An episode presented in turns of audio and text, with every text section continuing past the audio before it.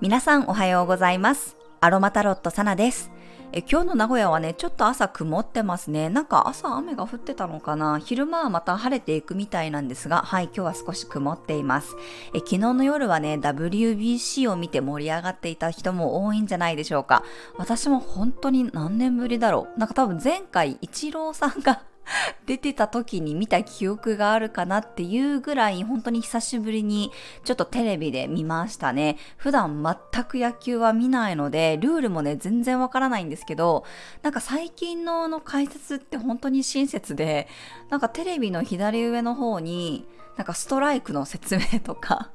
いろんな野球のこの解説が出ていて、あの、全くルールがわからない私にもね、あ、そういうルールなんだって、ちょっとこう学びながら見ていました。まあ、ただ、もう本当にね、ちょっと体調を万全にしようっていう意識を最近強めているので、この間のね、乙女座の満月もありましたので、まあ、昨日はちょっと早々にあのリタイアして眠ることを優先させたので、まあ、最後まではちょっと見れなかったんですけど、でもすごいやっぱりね、あ、日本中がちょっと盛り上がってるんじゃないかなっていう雰囲気だけけ感じて眠りにつきましたので、具体的には見ていませんが、またこれからね、ちょっと楽しめたらいいなと思っています。はい、それでは3月10日の星を見と12星座別の運勢です。今日はね、月は天秤座からスタートです。お羊座の金星、木星とオポジション、双子座の火星とはトラインで、朝廷の三角形ができています。夜遅くにね、ヤギ座の冥王星とのスクエアがありますね。日中は人と関わることで新しい情報が入ってくるようなエネルギーです。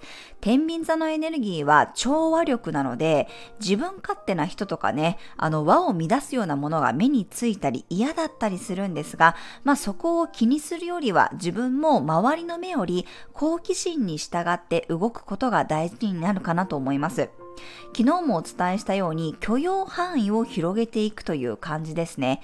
軽やかさが大事になるし、自分の正義以外も認めていくようなエネルギーに感じます。あとはやっぱりこの月が天秤座に入ると美容面に意識が向かう人も多いんじゃないかなと思います。私もね、別にこう意図しているわけではないんですが、結構美容院の予約とか、あとまつげパーマの予約が入っている時っていうのは、月が天秤座に入っているタイミングだったりします。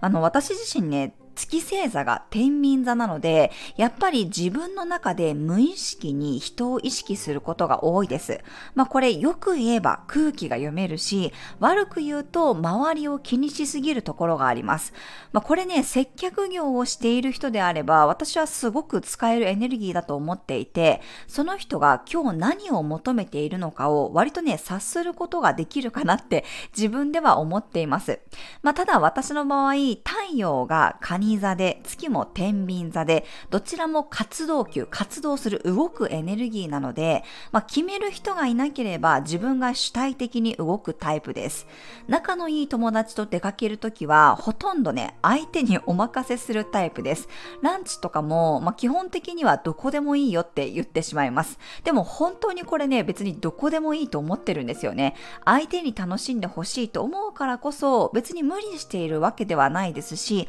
それでね、揉めることもほとんどありません。そして相手が決めれない人の場合は自分で決める役割に回ります。まあ、これも調整力ですよね。調和力です。だから人によって自分を使い分けることができるって感じですね。まあ、これを悪く言うと八方美人というふうに捉えられるのかもしれません。まあ、友達の場合は基本お任せスタイルですが、まあ、主人、パートナーの場合は自分で決めたり行動する人じゃないので、旅行でも何でも全部私が決めます。だから家もね、私が一人で内覧に行って一人で契約したり、海外旅行ですらパートナーは前日になって、え、どこ行くんだっけって聞いてくるレベルです。まあ、一応ね、本人に行きたいところあるって聞くんですけど、あんまりこう主張する人じゃないので、基本的には全部私ががプランニングします。だから自分で決めれないわけじゃなくって、相手によって自分をこう使い分けることができるって感じですね。まあ、今日のエネルギーだと、その自分の調和力を大事にしたい気持ちと、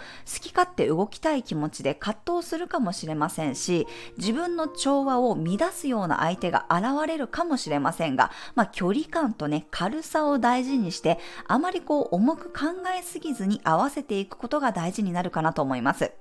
ただ夜はヤギ座の冥王星とのスクエアがあります。ちょっとね、こう思いもしないところからのトラブルとか衝撃があるかもしれないですね。ヤギ座の冥王星なので自分的には受け入れたいけど、立場的にもしくは会社的に NG だったりとか、対立することがあるかもしれません。少しね、冷静さが必要になるのと、突発的に、まあ、衝動的になりすぎると火種が大きくなる可能性があるので気をつけましょう。パルマローザやゼラニウムの香りが周りとのバランスをサポートし、ペパーミントが冷静に行動することを促します。入ってくる情報を整理することも手伝うでしょう。はい、それでは12星座別の運勢です。お羊座さん、社交的な運勢、自分と違う人の意見も認める協調性が大切になります。いつもより華やかな色合いの小物が交渉力をアップさせるでしょう。大牛座さん、分析力が高まる日、報告、連絡、相談はこまめに行う意識を持ちましょう。今日はいつもより清楚な雰囲気を心がけると吉です。双子座さん、子供の視点が仕事に活かせる日、仕入れた情報はすぐにシェアすることで一目置かれそうです。蟹座さん、基礎や基本が大事になる日、雰囲気の良さや心遣いを優先させると物事がうまく進みやすいでしょう。獅子座さん、複数のことでも器用にこなせる日、何事もスピード感を意識して対応するといいでしょう。情報収集が基地です。乙女座さん、スピードよりもクオリティや丁寧さに重点を置きたい日、自分の親身眼を信じて本当にいいと思えるものを取り入れましょう。天秤座さん、自分の得意分野で勝負できる日、積極的に行動したり意見を言うことが大切になります。赤やオレンジがラッキーカラーです。サソリ座さん、今日はサポート役で活躍できる日、目立つよりも縁の下の力持ちを意識するとうまくいくでしょう。伊手座さん、横のつながりが大事になる日、面白い企画やアイデアが思いつきそうです。結束力が高まりそうな雰囲気です。ヤギ座さん、プロ意識が高まる日、責任感のある行動が評価につながりそうです。黒や茶系のシックな色合いがラッキーカラーです。水亀座さん、リスクを恐れずに挑戦できる日、慎重になりすぎない方がチャンスが舞い込むでしょう。魚座さん、直感が冴え渡る日、悪い予感がしたらすぐに確認するように心がけましょう。根回ししておくことが成功につながります。はい、以上が12星座別の運勢です。それでは皆さん素敵な一日をお過ごしください。お出かけの方は気をつけていってらっしゃい。